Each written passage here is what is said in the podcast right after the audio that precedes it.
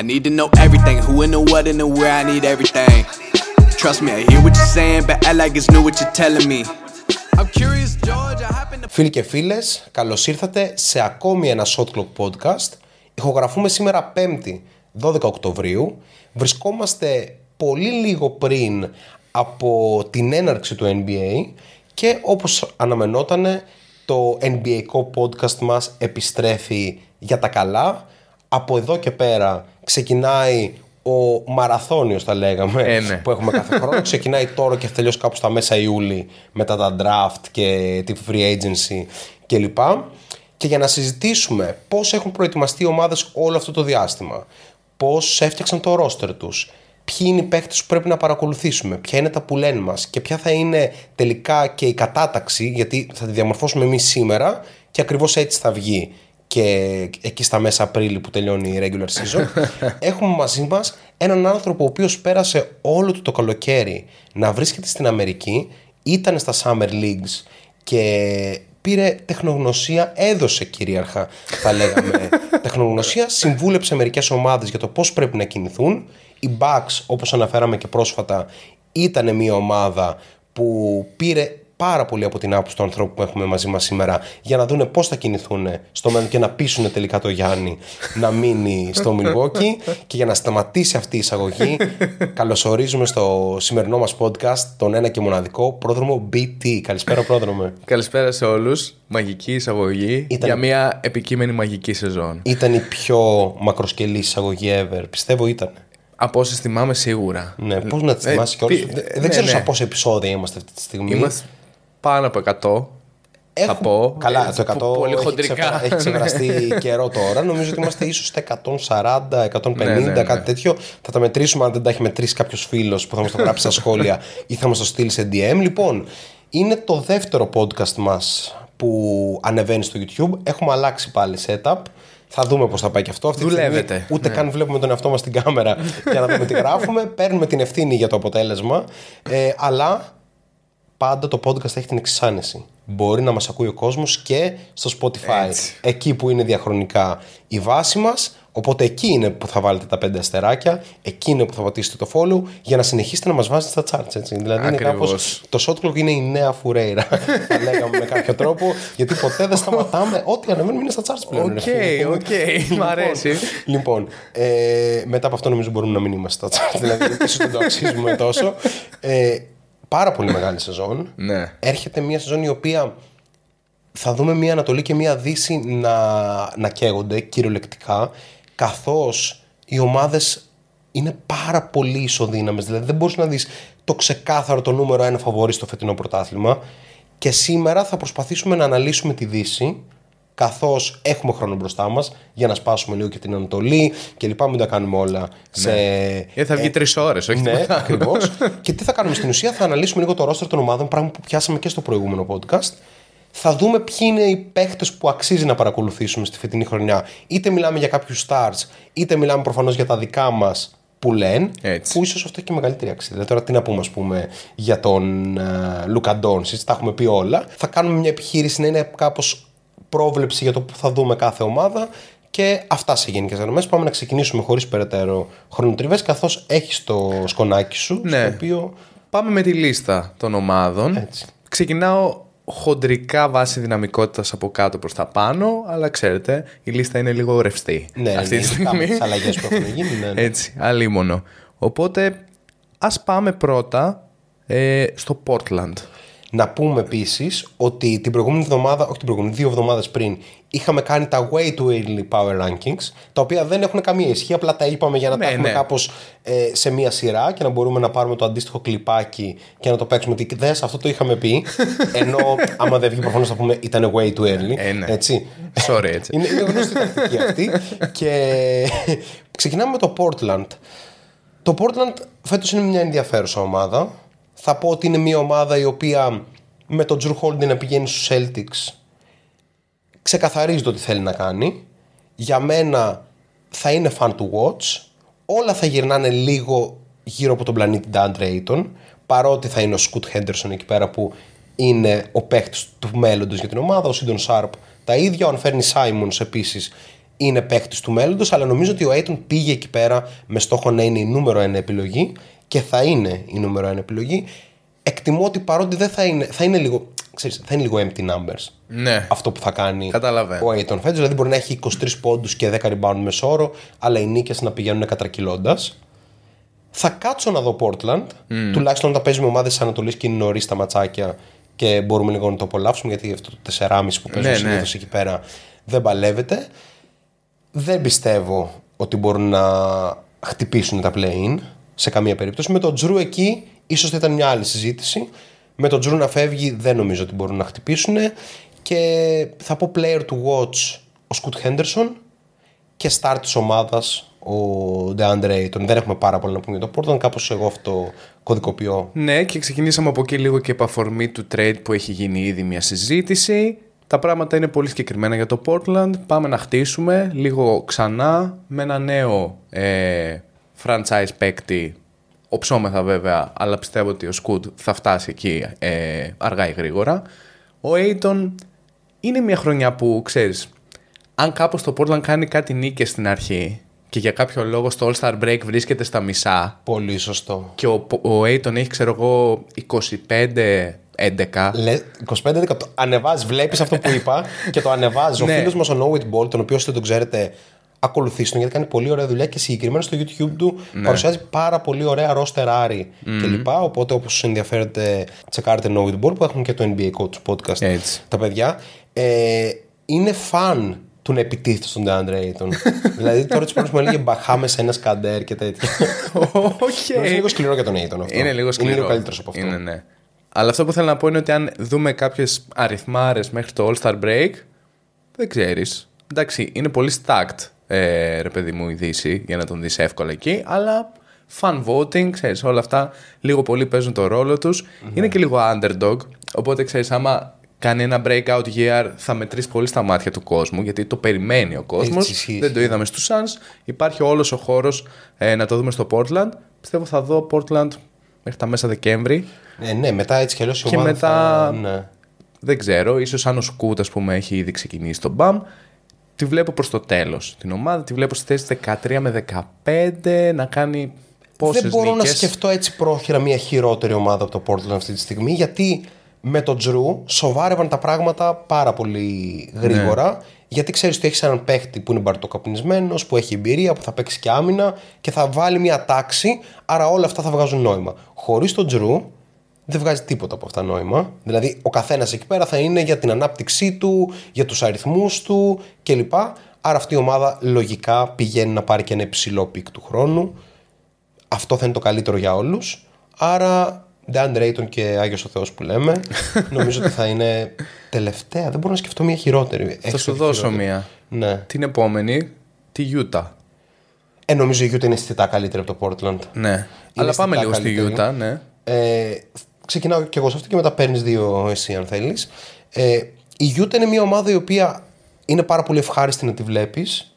Το playstyle θα είναι και φέτος βασισμένο σε μια motion επίθεση, η οποία θα έχει πρωταγωνιστεί το Lauri Markkanen θέλοντας και μη.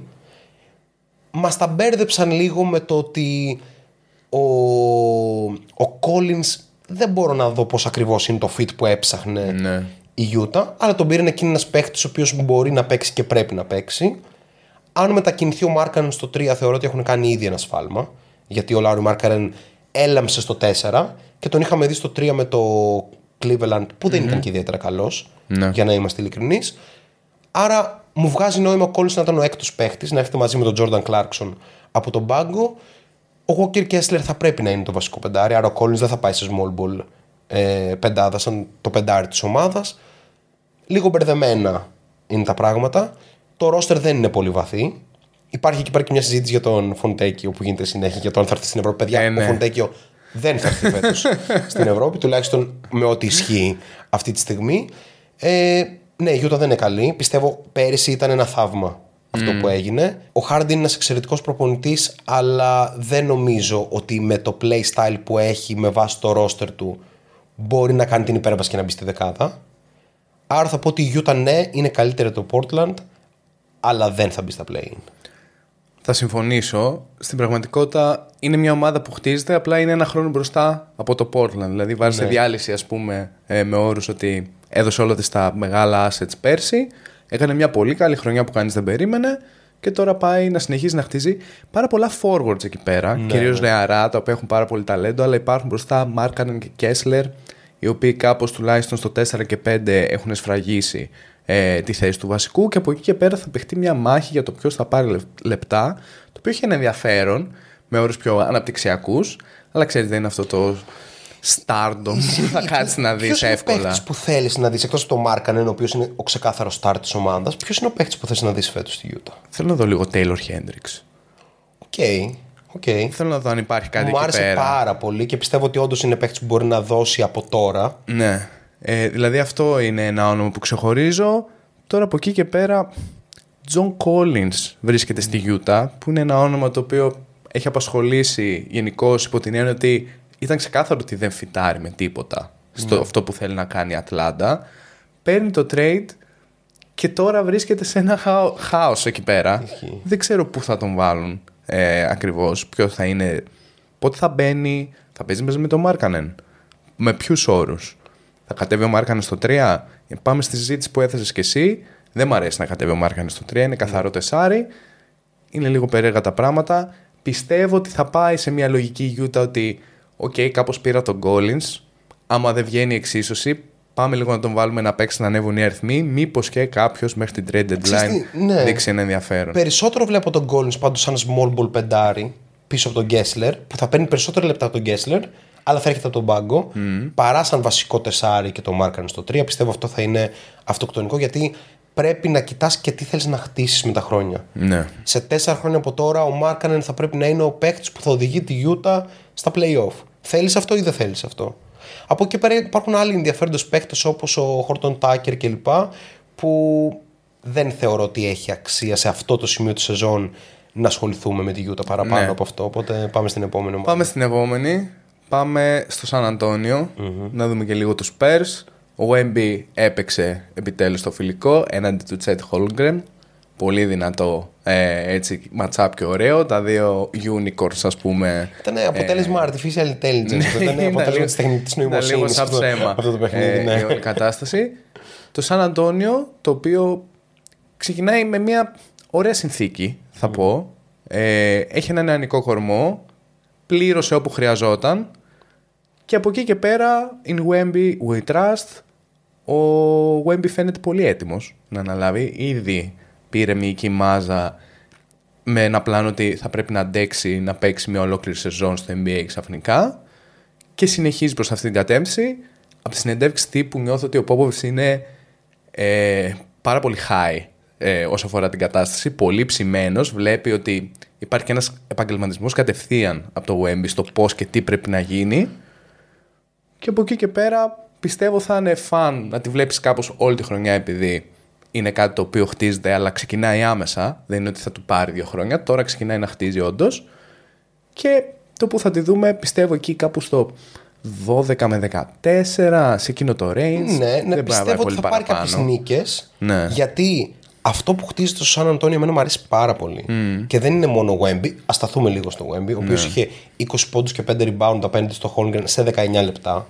Δηλαδή είναι εντυπωσιακή στατιστική γραμμή ούτως ή άλλως. Αλλά πιο εντυπωσιακό είναι αυτό που βλέπαμε.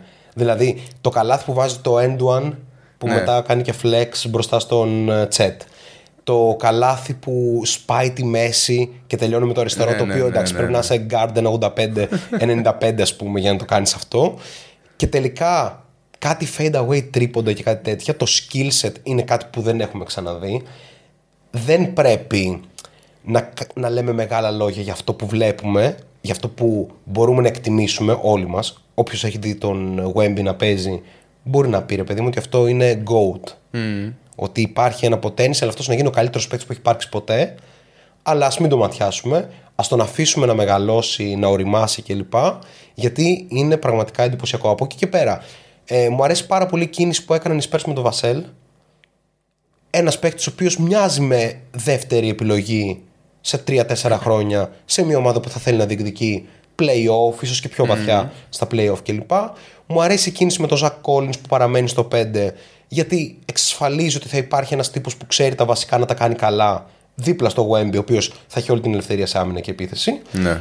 Και άλλα ενδιαφέροντα πίσεις όπως ο Μακντέρμοντ, ο Οσμάν, παίκτες που είναι ποιοτικοί, μπορούν να δώσουν αυτό που έχει ανάγκη αυτή τη στιγμή ο Πόποβιτς, δηλαδή παίκτες που δίνουν κατευθυντήριες αρχές γύρω από το unicorn του Wemby και το δεύτερο όνομα του Βασέλ, ο οποίος θα είναι ο παίκτης που θα είναι δίπλα στο Wembanyama. Εγώ αν ήθελα να πάρω έναν παίκτη του Σαν Αντώνιο για να τον δω φέτος όλη τη χρονιά, θα ήταν ο Τζέρμι Σόχαν. Ωστόσο, ισχύει. Θέλω να δω τι υπάρχει, γιατί πέρσι ξεκίνησε λίγο με κάποια ωριακά bloopers η χρονιά του. Με όλη τη φάση, με το πώς θα σουτάρει, βολή κλπ. Λίγα σχολιόταν με αυτό. Οπότε πιστεύω ότι κάπως η πλειοψηφία του κόσμου που παρακολουθεί το NBA κοιμάται λίγο εισαγωγικά ως προς το τι είναι ο Τζέρμι Σόχαν. Ναι, αλλά δεν είδα από την πρώτη σεζόν του το Ρόντμαν της νέας εποχής. Όχι, και δεν νομίζω ότι είναι αυτό. Ναι. Νομίζω ότι είναι πιο κοντά στην περιφέρεια και μπορεί να είναι και πολύ δημιουργικός. Έχει IQ υψηλό, παρά κάποιο τύπου forward σύγχρονο, το οποίο είναι πολύ αθλητικό και πηγαίνει στο rebound και είναι κάπως glue guy. Ναι. Δηλαδή λίγο περισσότερες αποφάσεις με την μπάλα στα χέρια. Όχι απαραίτητα τόσο να παίξει pick and roll, ας πούμε. Ναι. Αλλά νομίζω κάτι υπάρχει εκεί. Εγώ το βλέπω λίγο η καριέρα του. Πιστεύω ότι μπορεί να έχει ένα στυλ σαν του Draymond, αλλά όχι σε τόσο υψηλό επίπεδο. Δηλαδή δεν είναι και εύκολο να φτάσει στο επίπεδο του Draymond, αλλά θεωρώ ότι αυτό θα είναι το παιχνίδι του Σόχαν με την μπάρα των χρόνων. Δηλαδή δεν θα έχει καλό σουτ ποτέ. Ναι. Κάποιες χρονιές όμως θα βάζει 14-15 πόντους, γιατί θα είναι αρκετά καλός στο να τελειώνει φάση κλπ. Θα είναι εξαιρετικός αμυντικός και καλός δημιουργός σε handoff, δηλαδή όχι σε pick and roll καταστάσεις με αυτόν να έχει την μπάλα στα χέρια. Πάμε και στην Οκλαχώμα. Μήπως πριν την Οκλαχώμα να τελειώσουμε τις ομάδες που θεωρώ ότι δεν θα είναι στο play-in και να πάμε στο Houston. Ναι, πολύ ενδιαφέρουσα ομάδα. Πες. Εμένα το Houston, για όσους θυμάστε και από τον Ιούλιο, με το που γίνουν μεταγραφές, Van Fleet, Brooks κλπ, ήρθε και ο Ουντόκα, είναι η ομάδα η οποία μου φαίνεται λίγο κρυφό διαμαντάκι το πώς θα πάει. Δηλαδή μπορεί να κάνει, άμα της βγει πολύ καλά, και ένα sneak in στο play-in ξαφνικά, επειδή κάποιος τραυματίστηκε και έχασε το ρυθμό του και. Αλλά ρεαλιστικά ξεκινάει, ας πούμε, με ένα ταβάνι κοντά στο 11, δηλαδή σε ένα range 11 με 13 ίσως, κάπου εκεί. Ο Whitmore, μάλλον από ό,τι φαίνεται και στα φιλικά, είναι το στυλ του draft στο 20. Κάτι που δεν πέφτουμε και από τα σύννεφα. Αλλά υπήρχαν όλα αυτά τα ερωτηματικά πριν όντως γίνει το draft. Και θεωρώ τη μεγάλη μου αγάπη στο Houston τον Alperen, ότι φέτος έχουμε ένα βήμα παραπάνω. Καθαρίσαμε και εκεί λίγο στα guard το χάος. Είναι λίγο πιο σαφές ορισμένοι οι ρόλοι. Έχουν σοβαρό προπονητή. Εννοείς ότι έφυγε το σκουπίδι. Ναι. Δεν ήθελα καν να αναφέρω αυτή τη λέξη. Σημαντικό. Οπότε ναι. Υπάρχει ένα upside, μπορεί να παιχτεί πολύ όμορφο μπάσκετ. Θεωρώ ότι είναι μία από τις ομάδες τις οποίες θα παρακολουθώ σταθερά μέχρι και την Άνοιξη. Να πούμε ότι επειδή είναι πρώτο podcast στην ουσία NBA για τη νέα σεζόν, καθώς το άλλο ήταν έτσι λίγο πιο emergency pod λόγω του Dame Lillard.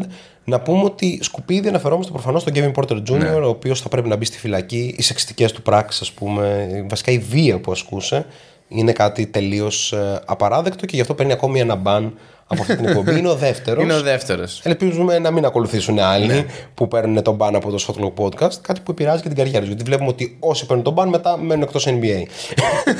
Λοιπόν, μου αρέσει το Houston. Προφανώς δεν μπορώ να το δω στα play-in. Ναι. Αλλά μου αρέσει αυτή η μαγιά έμπειρων παιχτών με πάρα πολύ ταλαντούχων νεαρών που έχει φτιαχτεί.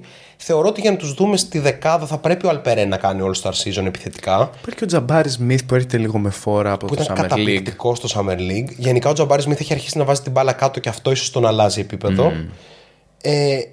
Ο Fred VanVleet πιστεύω ότι είναι ο βετεράνος άσος που θα παίζει σαν τέτοιος. Δηλαδή δεν θα έχει το ρόλο που είχε πέρυσι στο Τορόντο, που έπαιρνε πολλά shoot κλπ. Πιστεύω ο VanVleet πήγε με αυτό το σκεπτικό στο Houston και ο Ουντόκα δήλωσε κιόλας ότι θέλαμε το VanVleet γιατί ταιριάζει περισσότερο σε εμάς και δεν θέλαμε το Harden.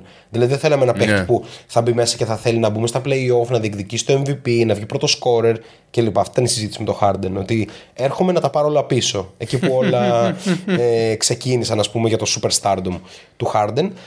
Εκτιμώ ότι θα δούμε μια μεγάλη χρονιά από τον Jalen Green, γιατί όλα αυτά συνηγορούν στο ότι αυτός θα έχει την ευκαιρία να κάνει όλα αυτά. Σκέψου να αλλάζει τον Kevin Porter Jr. και να τον αντικαθιστάς με τον Fred VanVleet, και δίπλα σου να έχεις και τον Dillon Brooks, να έχεις και τον Thompson, ο οποίος θα έρθει λογικά από τον πάγκο, όπως δείχνουν τα πράγματα. Ωραία πραγματάκια, να το παρακολουθήσουμε. Υπάρχουν πολλοί παίχτες που μου αρέσουν σε αυτό το roster, και ο Eason μου αρέσει. Ο Whitmore, το ότι έπεσε στο 20 είναι ένα θαύμα, αλλά πιστεύω ότι θα είναι ένας παίκτης που θα συμβάλλει πάρα πολύ. Ήταν πάρα πολύ καλός και στο πρώτο μάτς της pre-season, με 15 πόντους σε 16 λεπτά. Και πάμε στο επόμενο. Τι κρατάμε επίσης για τους φίλους Ευρωλίγκας? Darius Days είναι στο roster του Houston. Είναι παίκτης που παίζει το 4 και θα μπορούσε να απασχολήσει πολλές ομάδες Ευρωλίγκας από του χρόνου, γιατί δεν νομίζω να παίξει το NBA. Way too early prediction για τις μεταγραφές του χρόνου. Πολύ ωραία. Νομίζω είναι το αγαπημένο θέμα όλων.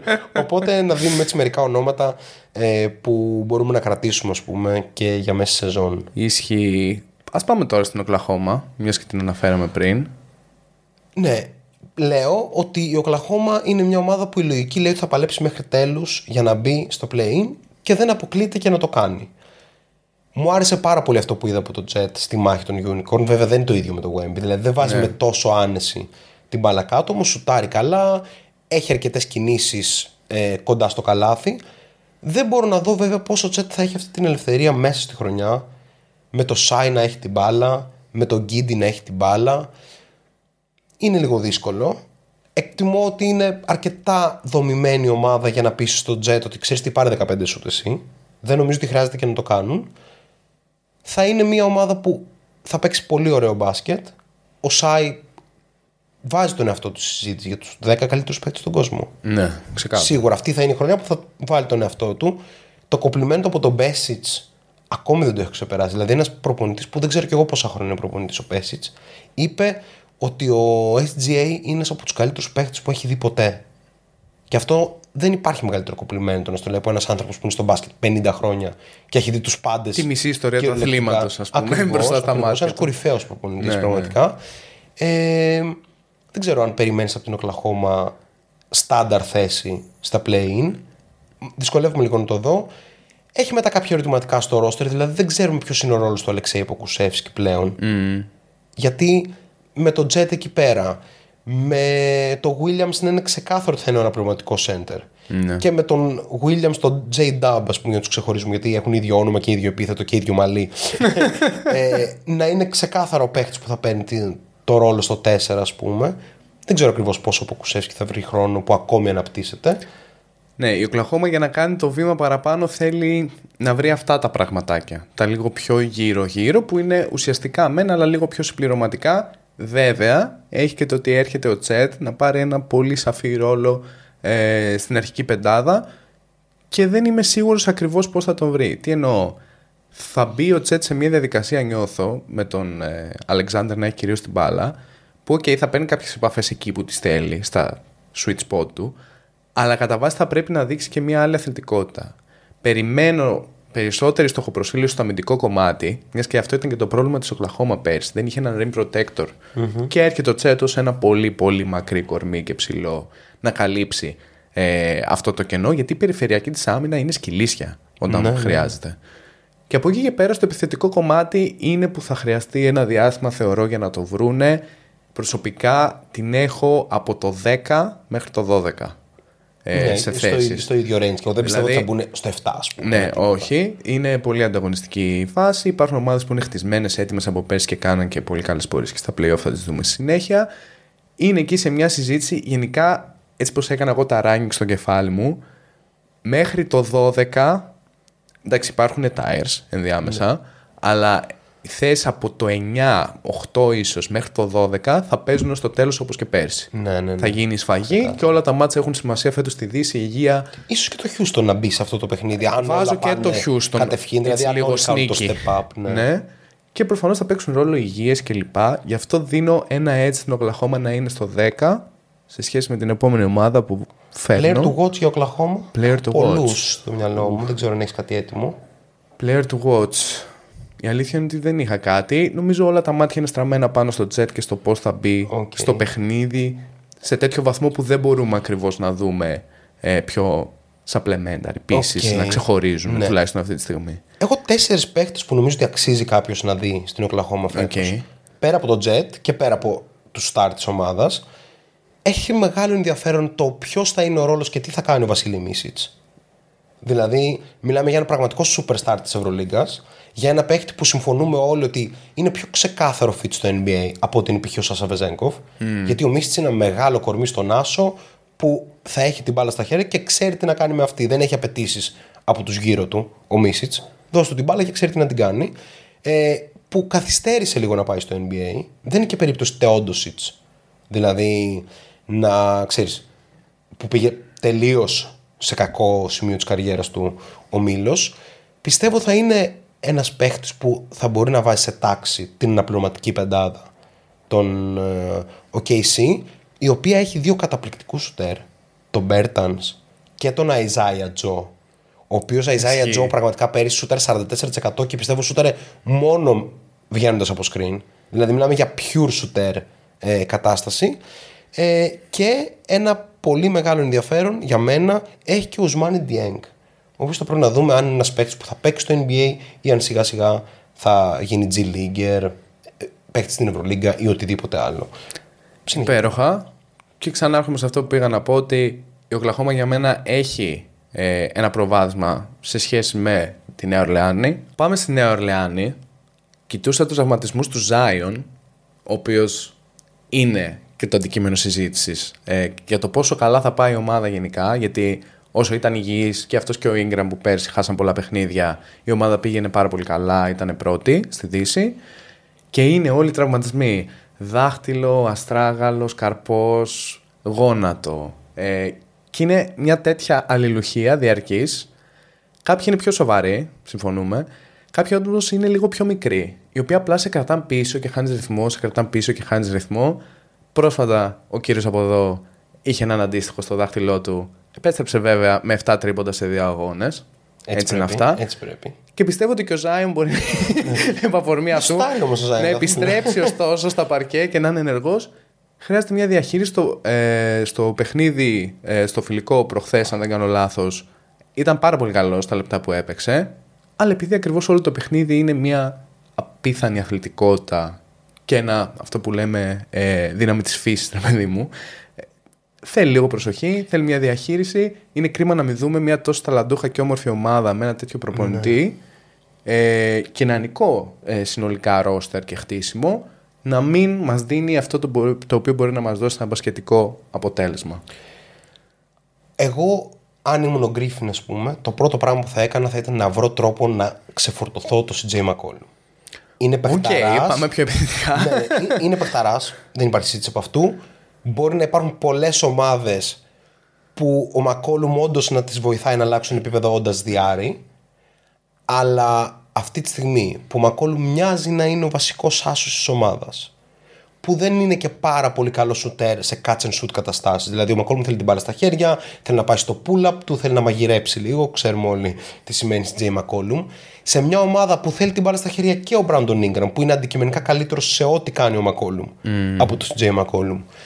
Και ο Zion, ο οποίος έχει μέσα του πάρα πολλά playmaking ένστικτα, θεωρώ ότι ο McCollum κάπως κατεβάζει το ταβάνι αυτής της ομάδας λόγω και του ρόλου που πρέπει να έχει, γιατί αφού είναι στην ομάδα είναι τόσο καλός παίκτης, ναι, που πρέπει να έχει ένα τέτοιο ρόλο.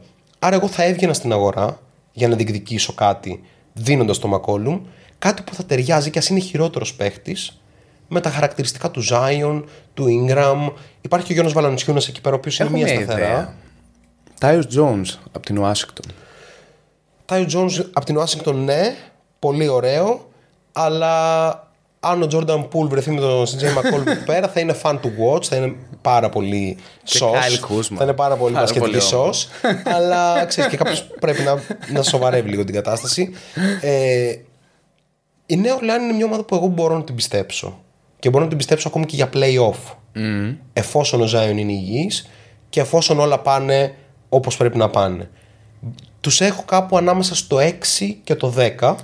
Συμφωνώ. Δηλαδή είναι μια ομάδα που αν όλα τις βγουν μπορούν να είναι και στο 6. Και προφανώς ο player to watch, που είναι ταυτόχρονα και ο star της ομάδας, είναι ο Zion, γιατί πρέπει να κάνει μια χρονιά που θα είναι υγιής, ναι, για να δείξει τι πραγματικά είναι. Γιατί όλοι συμφωνούμε, ή τουλάχιστον οι περισσότεροι, ότι είναι MVP παίχτης. Είναι αυτό το caliber του, ρε παιδί μου. Άρα θα πρέπει κάποια στιγμή να το κάνεις σε μια ολόκληρη σεζόν και όχι για 20, 40, 30 μάτς κλπ. Ναι. Το ρεκόρ της Νέας Ορλεάνης με το Zion μέσα είναι ακραίο ρεκόρ. Απλά τα μάτς που έχει χάσει είναι ακόμη περισσότερα. Ναι, έχει χάσει πάνω από το 50%. Αν δεν κάνω λάθος, και εγώ τους έχω κάπου στο 6 με 10, ίσως 11. Θα δούμε τι θα γίνει. Συνεχίζω προς τα πάνω. Εδώ πέρα ξεκινάνε οι απόψεις να δεις το ποιος είναι ο επόμενος και λοιπά που θα είναι στο play-in. Εδώ είναι κάπως όλες οι υπόλοιπες ομάδες. Είναι το επόμενο τάιρ αυτό το οποίο θα είναι μεταξύ play-in και του 6, ας πούμε. Θα ξεκινήσουμε. Και πιο πάνω δεν ξέρουμε. Δηλαδή είναι όντως πολύ δύσκολη η συνθήκη. Υπάρχουν και κάποιες οι οποίες δεδομένων και άλλων συνθήκων μπορεί να τερματίσουν και πιο πάνω. Εγώ θέλω να πάω στο Memphis, ωστόσο. Το Memphis το οποίο πέρασε όλο το serial του Morant, το Memphis το οποίο πήρε τον Marcus Smart. Έχασε τον Dylan Brooks, τον Tyos Jones. Έχασε τον Dylan Brooks και τον Tyos Jones. Ωστόσο θα πω ότι ίσως κοιμόμαστε λίγο ξανά με το Memphis. Ναι. Είχε αποδείξει αυτή η ομάδα ότι με τον Tyos Jones τότε, παρά την απουσία του Morant, μπορούσε να κερδίσει παιχνίδια σχεδόν με τον ίδιο ρυθμό που κέρδιζε με τον Morant. Βέβαια τώρα ο Morant δεν θα υπάρχει για λίγο καιρό. Tyos Jones δεν υπάρχει ούτως ή άλλως. Ο Μάρκος Smart, ωστόσο, έρχεται να καλύψει δύο κενά ταυτόχρονα τώρα. Και είναι από τους πιο κρίσιμους παίκτες που ήρθαν ως μεταγραφή σε ομάδα, δεδομένου το τι καλείται να κάνει. Καλείται να παίξει στο κομμάτι της άμυνας το ρόλο που είχε ο Ντίλον Μπρουκς, στο πιο σοβαρό, έτσι. Και ταυτόχρονα να είναι εν μέρει ο δημιουργός για αυτή την ομάδα, ελπίζοντας σε μια υγιή χρονιά για τον Τζάρεν Τζάκσον και συνολικά για το Memphis, το οποίο και πέρσι χτυπήθηκε από τραυματισμούς αρκετά, παρά το βαθύ του ρόστερ. Και από το φαινόμενο Morant χτυπήθηκε επίσης. Και από το φαινόμενο Morant, σαφώς. Και είναι και αυτή μία από τις ομάδες τις οποίες δεν ξέρω ακριβώς που να κατατάξω. Θεωρώ θα τις βάλω χοντρικά στο 6 με 10, ίσως 7, 8 με 10, λίγο πιο κάτω. Γιατί περιμένω μία αργή εκκίνηση, αλλά θα το βρει χωρίς το Morant, και όταν θα έρθει ο Morant λίγο θα γίνει πιο plug and play που λέμε. Ναι. Υπάρχουν βετεράνοι και όπως ο Derrick Rose, οι οποίοι έχουν να δώσουν πάρα πολύ. Έχουν. Όπα. Αυτό με προβληματίζει. Δηλαδή έχουν να δώσουν, δεν εννοώ απαραίτητα ότι θα παίρνουν μάτς τύπου μόνοι τους, αλλά σε ένα νεανικό σύνολο, ένας βετεράνος πρώην MVP σαν τον Derrick Rose, που όλοι έχουν παρομοιάσει το στυλ του Morant με εκείνο του Rose, αυτά που έχουν και σαφείς διαφορές, αλλά μοιάζουν, ας πούμε, στο explosiveness, αθλητικότητα κλπ. Έχει λίγο να, ξέρεις, να βάλει λίγο τα πράγματα σε μια σειρά, θεωρώ. Ναι. Και ίσως αυτό είναι πιο ουσιαστικό στο Memphis, παρά οι ίδιες οι νίκες ή όποια επιτυχία μπορεί να είχαν ως τώρα. Ναι.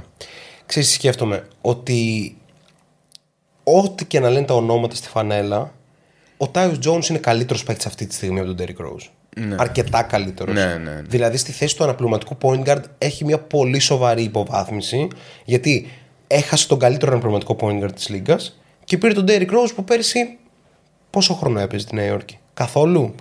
Καθόλου. Έτσι. Εντάξει, πέταξε τις μπιχτές του ο Derrick για τον αγαπημένο του Tibbs, με τον οποίο πρέπει να είναι και κουμπάρι ή κάτι τέτοιο. Μπερδεμένες σχέσεις. Όχι ακριβώς μπιχτές, αλλά είπε ότι πιστεύω ότι άξιζα περισσότερο χρόνο.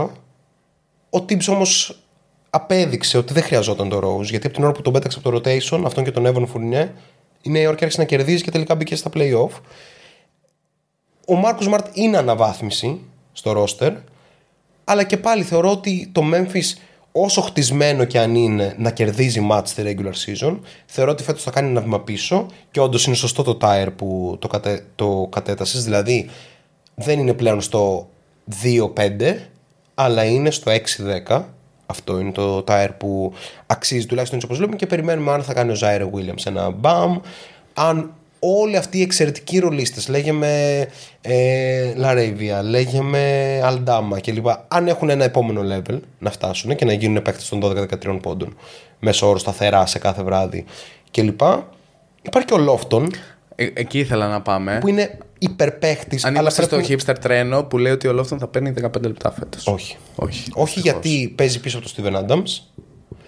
Παίζει πίσω από τα λεπτά που παίρνει ο Jaren Jackson στο 5, και μην ξεχνάμε ότι θα επιστρέψει κάποια στιγμή και ο Brandon Clark, άρα εκεί που είναι που θα μειωθεί κι άλλο ο χρόνος. Άρα αυτό για το Memphis και πάμε παρακάτω.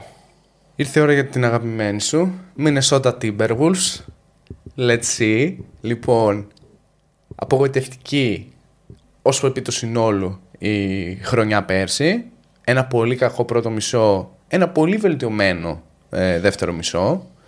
Οι προσδοκίες πάρα πολύ ψηλές, γιατί έχουν πέσει λεφτάκια, τι να κάνουμε τώρα.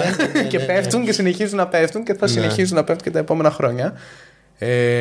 Anthony Edwards μας έδειξε λίγο και στο παγκόσμιο, πέρα το ότι το έχουμε ξαναπεί, υπερέβαλε υπερβολικά, αλλά όταν είναι στη βραδιά του δεν παίζεται. Που είναι πολύ συχνά στη βραδιά του, δηλαδή πολύ συχνά της μέρας, στη βραδιά του.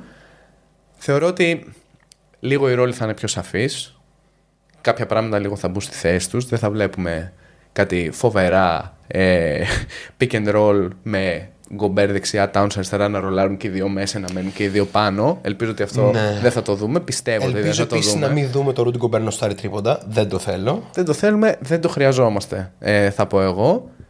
Από εκεί πέρα, εμένα μου αρέσει πάρα πολύ το roster της Μινεσότα. Είναι λίγο άδικο το ότι πάει έτσι. Θα μπορούσε να έχει γίνει και μια κινησούλα τύπου για μια πιο νεανικού τύπου αναβάθμιση στο 1. Οκ. Είχαν περάσει κάποια ονόματα που ήσταν διαθέσιμα. Ας πούμε, αναφέραμε και πριν τον Tyos Jones, που ίσως θα μπορούσε. Ήτανε επίσης ο Tyos Jones. Σε μαγικές χρονιές στη Μινεσότα. Ναι. Συμπαίχτης εκείνη τη χρονιά για 7 μάτς και με τον Isaiah Κάναν, που πέρασε και αυτός από τη Μινεσότα. Και ποιος άλλος πέρασε? Ο Cam Reynolds, ο οποίος παίζει, δεν ξέρω, στον Προμηθέα, στον Κολοσσό, κάπου παίζει στην Ελλάδα. Δεν έχω δει τις ομάδες Basket League αναλυτικά ακόμα. Basket League θα αρχίσω να βλέπω από την τρίτη αγωνιστική και μετά, γιατί έχει κάποιες υποχρεώσεις ή καθόλου χρόνο. Αλλά, εν πάση περιπτώσει, ο Cam Reynolds εκείνη τη χρονιά ήταν παίχτης του Minnesota Timberwolves. Αυτό λέει πάρα πολλά για το roster. Ο Jeff Teague ήταν ο βασικός. Ποια χρονιά ήταν αυτή? Το 2018-19 ήταν τη χρονιά που ο Wiggins έγινε trade. Ναι. Ο Wiggins ήταν τόσο κακός που τον έκραζε όλη η Μινεσότα, που έπρεπε μια ομάδα που είχε τον Jeff Teague βασικό άσο, πέρασαν κάτι τύποι σαν τον Gannon, σαν τον Reynolds κλπ, να παίζουν κανονικό χρόνο, γιατί εντάξει, δεν ήταν για να παίζουν στο NBA εκείνη τις χρονιές, με πολύ περίεργους άλλους παίχτες στο ρόστερ. Δηλαδή δεν ξέρω αν θυμάσαι τον Jared Culver, που ένα κάρφωμα νομίζω θυμάμαι μπροστά στον Robin Lopez και ένα κυνηγητό σε ένα γύρο. Ναι, που έλεγε I'm like that, I'm like that. Ναι. Κατάλαβες, αυτό ήταν το ρόστερ της Μινεσότα. Τρομακτικό πάντως ότι σε 4 χρόνια αυτό το ρόστερ έγινε 200 εκατομμύρια budget, ξέρω εγώ, σε συμβόλαια. Ναι, λίγο απίστευτο. Άλλαξε και η διοίκηση, βέβαια. Άλλαξαν τα πάντα. Όταν έφυγε ο Άντρου Wiggins, κάπως σαν ο αποδιοπομπαίος τράγος μιας πολύ κακής κατάστασης, και κάπως είπαν ότι θα φτιάξουμε μια άλλη συνθήκη, μια άλλη κατάσταση κλπ. Εν πάση περιπτώσει, αυτή η συνθήκη έχει έρθει. Πλέον η Μινεσότα είναι μια ομάδα αξιοπρεπέστατη, μια ομάδα που δεν είναι περίγελος στη λίγκα, και έχουμε το υλικό και τον προπονητή να προχωρήσουμε σε βάθος. Δηλαδή παίζουμε σύγχρονο μπάσκετ, παρά το γεγονός ότι δεν βλέπω ακριβώς το fit μεταξύ Towns και Gobert. Θα δώσω άλλη μια ευκαιρία. Πρέπει ο Towns να βάζει την μπάλα περισσότερο κάτω, αλλιώς δεν βγάζει νόημα αυτό που πάμε να κάνουμε. Πολύ δύσκολα μπορεί να μας δώσει την εξάδα, αλλά πιστεύω ότι η Μινεσότα είναι στο 7-10. Ναι, ο Άντονι Έντουαρντς θα κάνει μια MVP type σεζόν. Είναι το ξεκάθαρο νούμερο 1 της ομάδας, και υπάρχει μια μεγάλη απέτηση από παίκτες όπως ο Γκομπέρ, όπως ο Μακντάνιελς, όπως ο Κάιλ Άντερσον κλπ, να παίξουν στο 100% το ρόλο τους. Δηλαδή ο Γκομπέρ πρέπει να είναι παίκτης που θα παίξει για τον Defensive Player of the Year, ο Μακντάνιελς το ίδιο, κάνοντας και ένα άλμα επιθετικά στους 15-16 πόντους. Ο Κάιλ Άντερσον πρέπει να είναι ένας από τους καλύτερους αναπληρωματικούς στη λίγκα, και θα είναι. Ναι, άρα όλα αυτά πρέπει να πάνε καλά, έτσι ώστε η Μινεσότα να διεκδικήσει τη θέση εκτός των play-in, δηλαδή στο 6. Επειδή δεν μπορούν να πάνε όλα αυτά καλά σε μία σεζόν για μία ομάδα, πιστεύω ότι θα δούμε στο play-in και μάλλον και στα play-off. Θα συμφωνήσω. Έχει πάρα πολύ ενδιαφέρον το roster. Υπάρχουν παίκτες από εδώ και από εκεί που έβρισκαν ρόλο σε πολύ καλές ομάδες. Λέγε με Shake Milton, λέγε με Alexander Walker. Λέγε με Troy Brown. Καλά, τον Anderson τον λατρεύουμε. Φοβερός all around κλπ. Πολύ ενδιαφέρον προτζεκτάκι Μινεσότα, και θα συνεχίσουμε.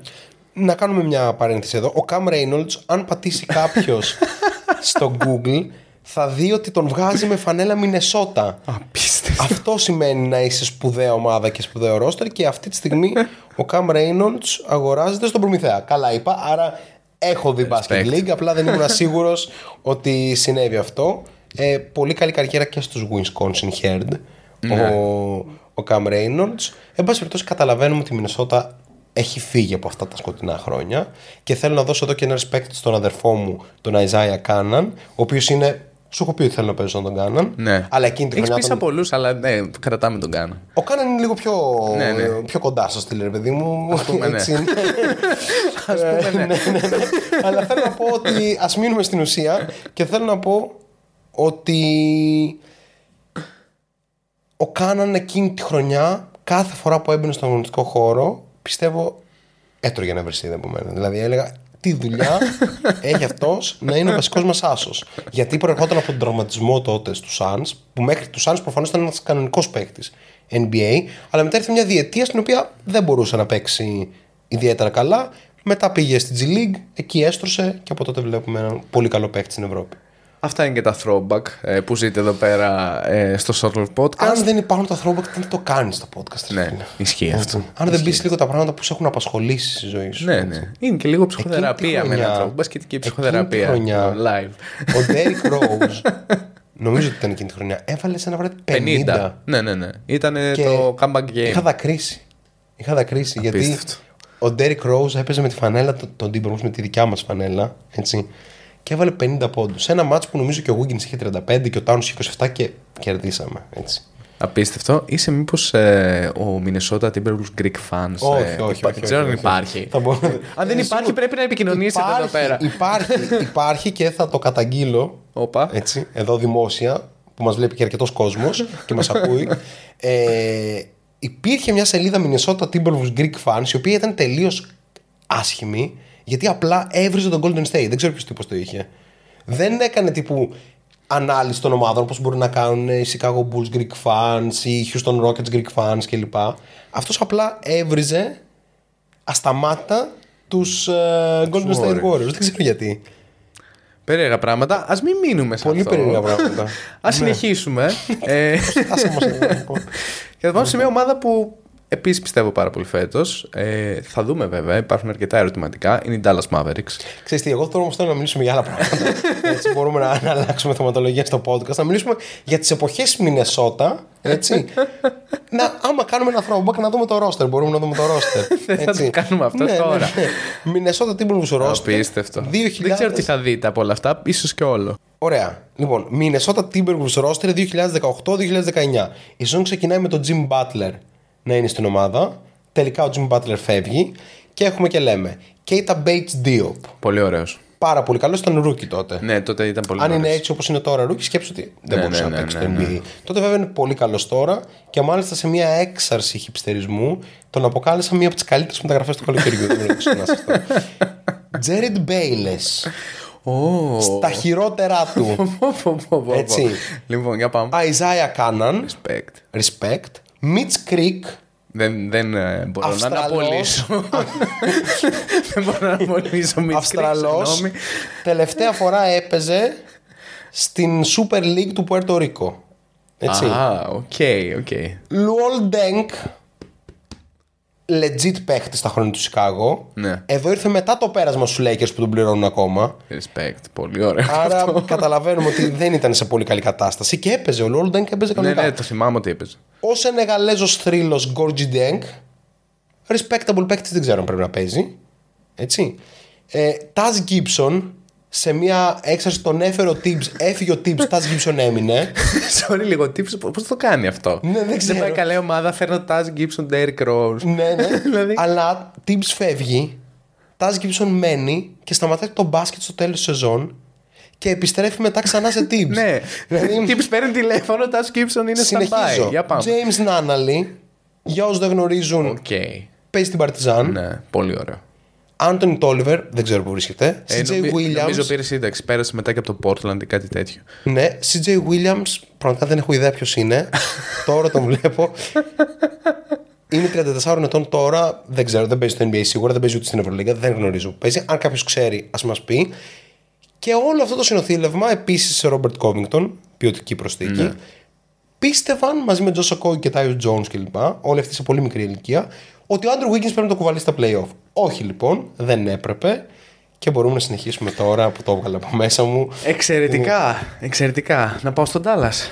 Ναι. Να πάω στον Ντάλλας. Ναι. Θα είμαι λίγο πιο σύντομος από αυτό. Πες το όλες, δεν έχω κάτι άλλο. Λοιπόν, οι Dallas Mavericks ξεκινάνε μια χρονιά, θα πω, με σχετικό ενθουσιασμό. Γιατί η ομάδα πήγε λίγο σε μια κατεύθυνση ότι από τον draft θα γεμίσει όπως μπορεί τα κενά της. Βέβαια θα χρειαστεί χρόνος και για το Lively και για τον Prosper κάπως να αποδώσουν. Πήρε τον Grant Williams. Στο προσήλωση κάπως το να έχουμε ένα rim protector τουλάχιστον και γενικώς καλούς αμυντικούς όσο είναι αυτό δυνατό γύρω από τον Λούκα και τον Καϊρή. Από εκεί και πέρα υπάρχουν και βετεράνοι, λέγεμε Σεθκάρη, υπάρχει ο Hardaway κλπ. Που συμπληρώνουν και πλαισιώνουν ένα ωραίο roster. Το playstyle θα είναι ίδιο.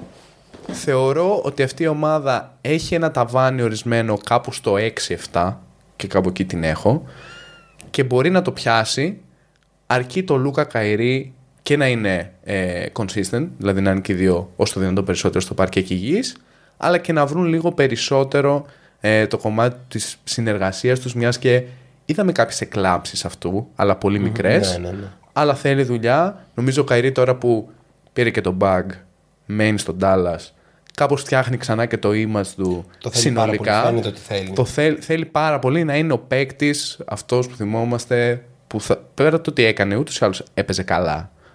Αλλά να συνοδεύεται αυτό και από κάποια αποτελέσματα, να συνοδεύεται αυτό και συζήτηση γύρω από αυτόν ότι είναι ένας από τους 15 παίκτες στη Λίγκα ή τέλος πάντων κάπου σε εκείνο το range. Και τον Dallas έχει πάρα πολλά να αποδείξει, γι' αυτό είναι και μια ομάδα που κάπως πιστεύω και ο Λούκα έχει ακόμα περισσότερα να αποδείξει και στον ίδιο τον εαυτό. Δηλαδή έκανε χοντράδες και με τη διαιτησία ακόμα και στο παγκόσμιο. Πρέπει να ειδικά στο παγκόσμιο. Ναι. Ο Λούκα έχει κάνει αυτό το σήμα στην Ισπανική Λίγκα, στο Ισπανικό κύπελλο, στην Ευρωλίγκα. Στη FIBA Ευρωμπάσκετ, FIBA Παγκόσμιο και στο NBA. Και σε regular season και σε playoff.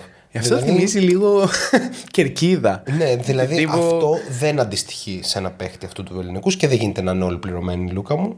Από εκεί και πέρα, ο Καϊρή τώρα νομίζω το ESPN είχε μία λίστα και τον έβαλε 34ο παίχτη στον κόσμο. Αυτό είναι ιδέα. Και ο ίδιος αντέδρασε. Δεν υπάρχει κανένας πλανήτης όπου ο Καϊρή είναι υγιής και υπάρχει δυνατότητα να παίξει. Όπως έπαιζε η φάση με το εμβόλιο, ας πούμε, που δεν ήταν διαθέσιμος. Αν δεν παίζουν λοιπόν τέτοια, ο Καϊρή είναι ένας από τους 15 στη χειρότερη καλύτερους παίχτες στον κόσμο σε ό,τι και αν θέλεις να κάνεις. Μπορεί να παίξει με την μπάλα, χωρίς την μπάλα. Μπορεί να είναι η πρώτη σου επιλογή, μπορεί να είναι η δεύτερη, μπορεί να είναι η τρίτη. Ό,τι και αν θες να κάνεις, ο Καϊρής το παρέχει. Είναι καταπληκτικός rim finisher, είναι καταπληκτικός στο να δημιουργεί το δικό του shoot, μπορεί να σουτάρει εξαιρετικά το catch and shoot. Παίζει άμυνα, δεν είναι κακός αμυντικός ο Καϊρή, δεν είναι και καλός ακριβώς, αλλά είναι ένας decent, ok. Έχει την προοπτική να υπάρχει εκεί το καλύτερο backcourt της λίγας. Με Λούκα και Καϊρή. Μου αρέσει η προσθήκη του Grant Williams πάρα πολύ. Έρχεται στην ουσία να καλύψει το κενό που άφησε ο Finney Smith και πιστεύω ότι μπορεί να το κάνει. Μου αρέσει και η αναβάθμιση του ρόλου του Josh Green. Και θεωρώ ότι στο 5 θα πρέπει να βρουν μια λύση, γιατί ο Lively είναι πολύ μικρός ακόμα. Ο Πάουελ δεν είναι ο παίχτης που πρέπει μια ομάδα που θέλει να πάει μακριά στα play-off να έχει στο 5. Εκτιμώ ότι τον Dallas θα είναι εκεί που είπες. Αν ο Καϊρή και ο Λούκα παίζουν και οι δύο ταυτόχρονα στις συζητήσεις για το MVP, όπως έκανε κάποτε ο Ντουράν, το Harden και ο Καϊρή όταν ήταν στους Nets, το διάστημα που έπαιξαν και οι τρεις μαζί, πιστεύω ότι μπορούν να τους δούμε και πιο πάνω. Δηλαδή, μπορεί να κάνουν μια έκπληξη για να παίξουν στο 3-4 αν παίζουν και είναι υγιείς και πάνε όλα καλά. Ναι. Υπάρχει ο Έξουμ, να δούμε αν υπάρχει καταπληκτική κάτι προσθήκη. Ο Έξουμ είναι καταπληκτική προσθήκη. Θα είναι στην ουσία ο παίκτης που θα έρχεται από τον πάγκο σε ένα ρόλο καθαρού άσου. Τον είδε στο φιλικό με τη Ρεάλ, το οποίο δεν είχε να λέει πολλά για τον Dallas. Ο Λούκα έπαιξε 5 λεπτά κλπ. Ο Έξουμ όμως ήταν πάρα πολύ καλός. Και νομίζω ότι αυτός θα είναι ο ρόλος του. Πηγαίνει ο ρόλος του άσου. Δηλαδή, πέρυσι στην Παρτιζάν είχε περισσότερο ένα ρόλο ότι πρέπει να επιτίθεται συνέχεια στο καλάθι. Ο Έξουμ μπορεί να μοιράσει και παιχνίδι και νομίζω ότι θα το κάνει αρκετά καλά με ανοιχτό γήπεδο που του προσφέρει το shooting που έχουν οι Mavericks. Και πάμε τώρα προς τα πάνω. Πάμε προς τα πάνω και πάμε στο Sacramento. το Sacramento μια ομάδα η οποία πρακτικά έμεινε ίδια σε έναν βαθμό. Τους έβαλε στο 10 στα way to early, αλλά ήταν way to early. Ναι, εγώ τώρα κάπως το πήγα λίγο και βάζει δυναμικότητας, οπότε τους έχω στο εύρος 6 με 9, mm-hmm. ας πούμε. Δηλαδή, αν έπρεπε να δώσω απόλυτο αριθμό, θα δίνα το 6. Mm-hmm. Οι προσθήκες που έγιναν είναι προφανώς ο Σάσα, τον οποίο σχολιάσαμε και σε πρόσφατο βίντεο, τον ντεμπούτο του. Υπάρχει όλος ο χώρος για το επιθετικό κομμάτι του Σάσα στο Σακραμέντο να ανθίσει και να γίνει και καλύτερο. Υπάρχουν ερωτηματικά για το αμυντικό κομμάτι και χρόνος που θα πρέπει να δοθεί για να μπορέσει αυτός να ανταπεξέλθει, να δούμε μέχρι πού μπορεί να ανταπεξέλθει. Κατά τα άλλα, η ομάδα είναι γεμάτη, είναι σχεδόν ίδια. Έκανε κανένα δύο προσθήκες τύπου το Μαγκί για να μην έχει μόνο το Λένος, Μπακά Πεντάρι και τον Ντουάρτε, αν δεν κάνω λάθος, που θα φέρνει από τον πάγκο. Το Σακραμέντο θα είναι πάλι η ομάδα που θα έχει τους καλύτερους αριθμούς, νιώθω, εφόσον είναι και όλοι υγιείς, στην επίθεση. Ναι. Και η αμυνά της θα είναι γεμάτη ερωτηματικά, τα οποία ο Μπράουν θα προσπαθεί να λύσει όλη τη χρονιά. Η επίθεση της, βέβαια, και η πληθωρικότητα που έχει γενικά σε παίκτες που μπορούν να βάλουν την μπάλα στο καλάθι, θα την έχουν ως μια ομάδα η οποία θα κάνει νίκες διαρκώς και κηδείες μεγάλων ονομάτων και προφανώς πιο κάτω. Ξέρεις γιατί παίρνω πίσω το 10 στα way to early power rankings? Γιατί είναι πάρα πολύ regular season ομάδα, έτσι όπως τη βλέπω. Δηλαδή δεν πιστεύω ότι θα κάνουν το βήμα παραπάνω στα play-off, εκτός αν ο Keegan γίνει star φέτος, που πιστεύω ότι είναι πιθανό, αλλά όχι τελείως πιθανό. Έχουν πάρα πολύ ωραίο roster και είναι αναβαθμισμένο σε σχέση με πέρυσι. Δεν έχασαν και τίποτα τρομερό. Τον Terrence Davis έχασαν, που δεν έχει βρει ακόμη ομάδα. Ο Σάσα είναι κομβικός παίχτης, γιατί αν μπει στο rotation θα σημαίνει ότι τους έχει βγει, και αν τους έχει βγει θα σημαίνει ότι όντως έχουν πάρει ένα στοιχείο το οποίο δεν είχαν, το οποίο είναι ένας παίκτης που επιθετικά μπορεί να δώσει από τον πάγκο 15 πόντους, ας πούμε, 12 με 15 πόντους, που πέρυσι ήταν αυτό που δεν είχε ο πάγκος τους για οποιοδήποτε παίκτη. Δεν λεγόταν Μαλίκ Μόγκ. Δεν μπορείς να περιμένεις ούτε από τον Νταβιόν Μίτσελ, ούτε από τον Λάιλς, ούτε από τον Λεν να βάλει αρκετούς πόντους σε έναν αγώνα. Ο Σάσα μπορεί να το κάνει αυτό. Είναι προφανές fit στην επίθεση του coach Brown. Στην άμυνα θέλει τη δουλειά του και στο ρυθμό, δηλαδή έτσι λίγο να βρει τις ανάσες του. Μην ξεχνάμε ότι η Ευρωλίγκα παίζει περίπου στο 70 το pace της και το NBA στο 88. Ναι. Δηλαδή μιλάμε για άλλο παιχνίδι πάνω, ναι, στην πραγματικότητα. Η βασική πεντάδα είναι ολόιδια. Έχουν χημεία, έχουν στυλ παιχνιδιού. Ξεκάθαρα είναι μια ομάδα η οποία κοιτάζει ψηλά. Και πλέον έχει αλλάξει τελείως ο τρόπος με τον οποίο αντιμετωπίζουν τον μπάσκετ στο Σακραμέντο. Ναι, δεν είναι πλέον αυτό το διαλυμένο σωματείο κυριολεκτικά που βλέπαμε. Είναι μια οργανωμένη ομάδα με έναν καταπληκτικό προπονητή που, ναι, ακόμη και ο MVP της Ευρωλίγκας πρέπει να βρει τα πατήματά του για να παίξει. Γιατί το roster είναι βαθύ. Ισχύει. Νομίζω δεν έχουμε να πούμε κάτι άλλο. Συνεχίζουμε προς τα πάνω και πάμε στους Clippers. Νομίζω μπαίνουμε στην πεντάδα πλέον. Ναι, δηλαδή πόσες ομάδες έχουν μείνει? Έχουν μείνει όντως 5. Έχουν μείνει 5. Οι Clippers δεν έχουν ερωτηματικά με βάση το ρόστερ τους. Δυνατό ρόστερ, βαθύ ρόστερ κλπ. Έχουν όμως ερωτηματικά που τα έχουν κάθε χρόνο. Ναι. Θα είναι υγιής ο Πολ Τζόρτζ, θα είναι υγιής ο Λέοναρντ. Και αν είναι υγιής, για πόσο θα είναι υγιής? Ο Λέοναρντ, στην ερώτηση που το έκανε στη Media Day, ποια είναι η άποψή του για τις νέες διατάξεις του NBA για το load management, είπε ποιες διατάξεις. Και μετά κάπως το γύρισε ότι δεν αφορούν εμένα, γιατί εγώ δεν κάνω load management. Ναι. Εγώ αν μπορούσα να παίξω θα έπαιζα. Και να σου πω την αλήθεια, τον πιστεύω. Ναι. Δηλαδή δεν πιστεύω ότι κάθεται και ξεκουράζεται. Πιστεύω ότι όντως έχει ένα πολύ σοβαρό θέμα, γιατί το βλέπουμε κάθε φορά που τα δίνει όλα ότι είναι τύπου MVP. Εκτός. Ναι, και μετά βγαίνει εκτός. Έτσι. Και αυτό το βλέπουμε συνήθως στα play-off. Θα πω ένα hot take που μπορεί και να μην είναι και τόσο, αλλά περιμένω μαγική σεζόν Ράσελ Westbrook. Και θα είναι. Εκοφαντική σεζόν. Εννοώ ότι περιμένω 19-8-8 σεζόν με καλούς. Το 19 το κάνω challenge το 19. Έχουν πάρα πολλούς παίκτες γύρω-γύρω, οι οποίοι δεν μπορούν να παίξουν όλοι. Οπότε κάπως θα γίνει ένα ξεκαθάρισμα. Καλώς μπελάσμε να έχεις, αν είσαι ο Tyronn Lue. Γιατί υπάρχουν πολλά εργαλεία, ξέρεις, situational και όλα αυτά. Από εκεί και πέρα, για όποιον θυμάται και μας ακούει και καιρό, πέρσι Ιούλη πίστευα τους Clippers για τελικό την περσινή χρονιά. Προφανώς δεν βγήκε αυτό, γιατί η υγεία πήγε κατά διαόλου, και νομίζω ότι θα ήταν πολύ μες στη συζήτηση αν κάπως ήταν σχετικά υγιείς και οι δύο. Θα μπορούσα να το κάνω και φέτος αυτό, αλλά πλέον δεν μου πάει, ας πούμε, η καρδιά να πω ότι ναι, ενώ εδώ και 2,5 χρόνια είναι τραυματίες full, τους διαλέγω να βγουν από τη Δύση. Φέτος είναι η χρονιά που το σταματάμε αυτό. Ναι, που λέμε ότι δεν πιστεύουμε στους Clippers και μας εκθέσουν. Και πρέπει να μας δείξουν ότι τουλάχιστον για μια σειρά 50 παιχνιδιών θα παίξουν τα 37 και οι δύο. Ναι. Τουλάχιστον. Δηλαδή, μιλάμε για χοντρικά λίγο πάνω τα 2 τρίτα της σεζόν να βγει, να παίξουν κοντά στα 60 και οι δύο. Τότε οι Clippers, και προφανώς να είναι υγιείς στα playoff, έχουν δυνατότητες να πάνε πολύ μακριά, εξαιρετικό προπονητή, πρακτικά μια ίδια κατάσταση. Και πάμε στο Golden State. Θέλω να μου πεις απλά τους Clippers, αν τους βάζεις στο 5 ή πιο πάνω. Τους βάζω στο 5.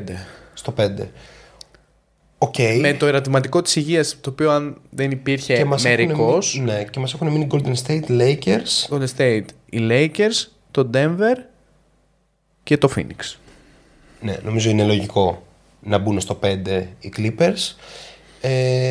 Θες να το πάμε λίγο αλλιώς, να μην λες την ομάδα, να λέμε ποιον έχουμε στο 4. Ωραία, για πάμε. Θα βάλω τον Golden State στο 4. Έχω ερωτηματικά για αυτό που θα δούμε. Όχι γιατί δεν πιστεύω ότι εν τέλει θα αποδώσει, γιατί δεν ξέρω πόσο γρήγορα θα αποδώσει. Mm-hmm. Πολύ ποιοτικές οι προσθήκες προς το τέλος, και νομίζω ότι θα έχουν να δώσουν και να βοηθήσουν. Αλλά νιώθω ότι πέρα από αυτό, πέρα από το πώς θα λυθεί η εξίσωση με τους 6 βασικούς για 5 θέσεις κλπ. Ναι. Υπάρχουν παίκτες οι οποίοι αν δεν κάνουν το άλμα μπορεί να κοστίσει μες στη χρονιά νίκες στο Golden State. Και βάζω νούμερο 1 τον Κουμίγκα.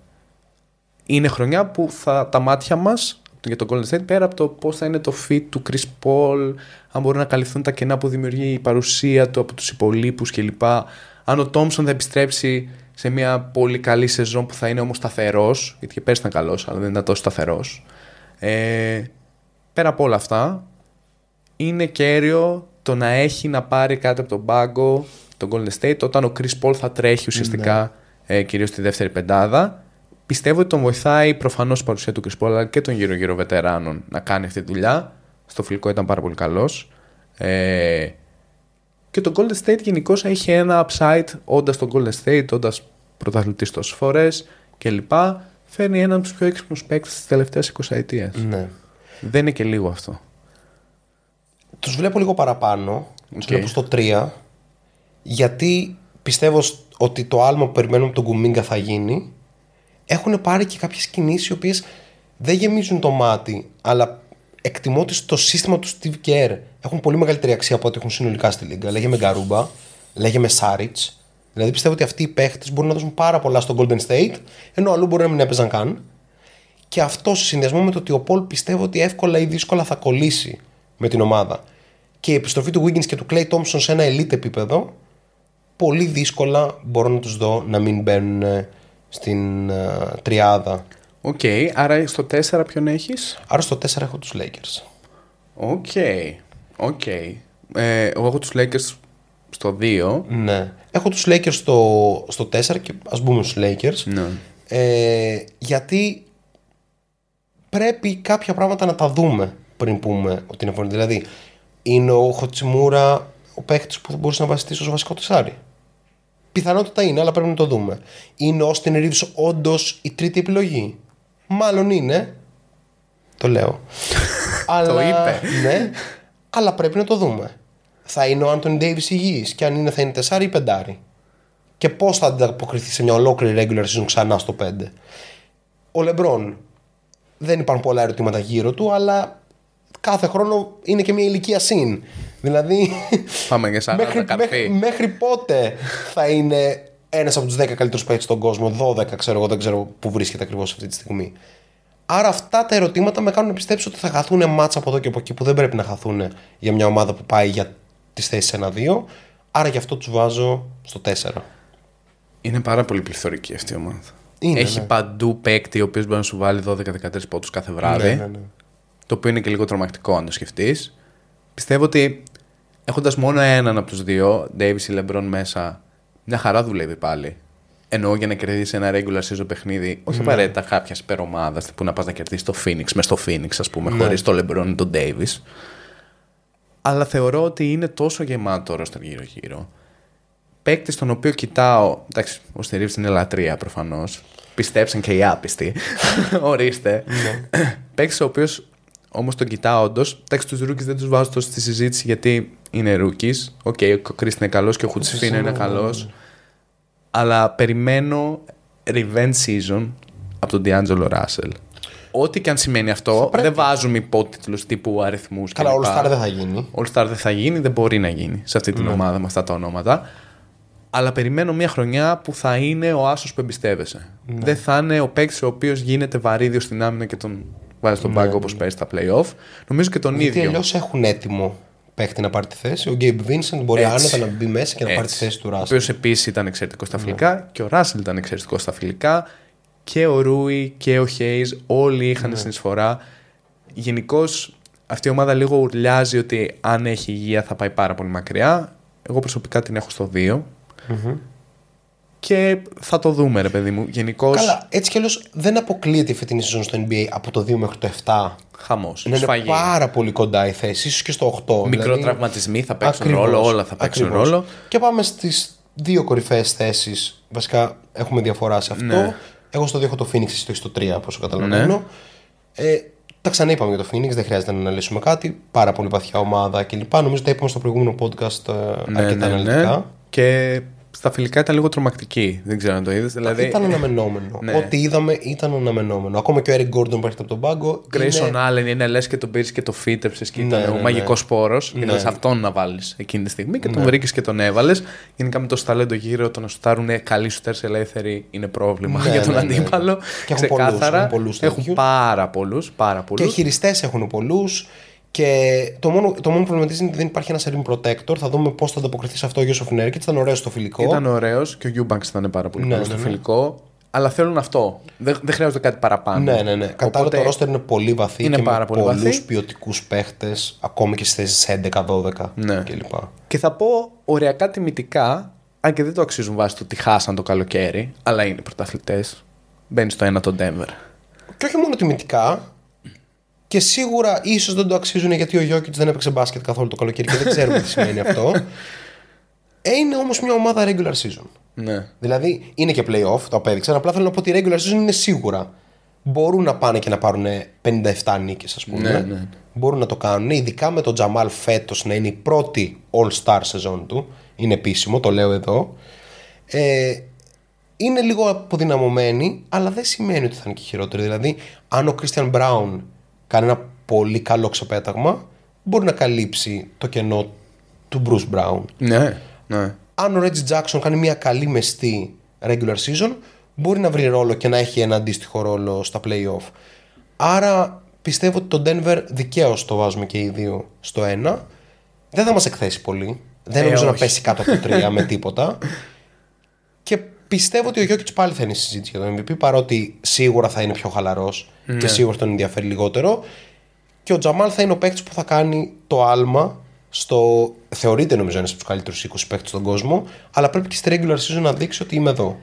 Ακούστηκαν πολλά για τον Τζαμάλ. Νομίζω μπαίνει σε μια χρονιά που θέλει να αποδείξει τους πάντες λάθος, γιατί τον έχει υποτιμηθεί αρκετά. Ναι. Έχει υποτιμηθεί αρκετά και ακόμη και μετά το πρωτάθλημα τους αριθμούς του, επειδή κοιτούσα κάτι τύπου historical data. Δεν τους είχε κάνει ποτέ σε τελικό ούτε ο Μάικλ Τζόρνταν. Ναι. Αυτά τα stat line κοντά στο 35-55 που είχε στο τελικό δεν είναι πράγματα που έχουμε δει. Λίγο τα μπαίνουν στη σκιά του γίγαντα και all time great ήδη Jokic. Αλλά ήταν φοβερή και σημαντική συνεισφορά. Είναι από τα καλύτερα guard της λίγας. Πρέπει να τιμάται ως τέτοιο. Και το Denver σίγουρα θα πάει πάρα πολύ καλά. Έτσι, και θα συζητήσουμε, έχουμε πάρα πολλά hot take να συζητήσουμε το επόμενο διάστημα. Δηλαδή θα συζητήσουμε για το πού βρίσκεται ο Jokic αυτή τη στιγμή στην all time list. Ας πούμε, αν έχει περάσει πολύ σπουδαία ονόματα του παγκόσμιου μπάσκετ. Έχουμε να κάνουμε προβλέψεις για τα βραβεία της σεζόν. Έχουμε να κάνουμε τα power rankings και εκτιμήσεις, ας πούμε, για την Ανατολή. Η σεζόν στο NBA είναι εδώ. Η σεζόν τώρα ξεκινάει. Άρα ξέρετε τι πρέπει να κάνετε. Πρέπει να κάνετε like σε αυτό το βίντεο, subscribe στο Shotlow Podcast, κυρίαρχα σε όσους φίλους μας ακούνε στο Spotify να βάλουν τα 5 αστεράκια, να κάνουν το follow. Έχουμε μια τεράστια σεζόν μπροστά μας, οπότε σας στέλνουμε συνοδοιπόρους. Πάντα θα έχουμε μαζί μας έναν ειδικό insider του NBA, τον Πρόδρομο BT, όπως τον έχουμε κάθε χρόνο, για να μας λέει πράγματα τα οποία μόνο αυτός γνωρίζει, κανένας άλλος. Έτσι, γιατί δεν υπάρχουν πολλοί άνθρωποι που έχουν ταυτόχρονη σχέση με τόσες ομάδες, δεν ξέρω πώς το έχεις καταφέρει αυτό. Και περήφανος που θα σε έχω δίπλα μου και φέτος. Shotlow Podcast. Ήμουν ο Νίκος Τσολάκης. Ήμουν ο Prodromos BT. Τα λέμε στο επόμενο, guys. Καλή συνέχεια.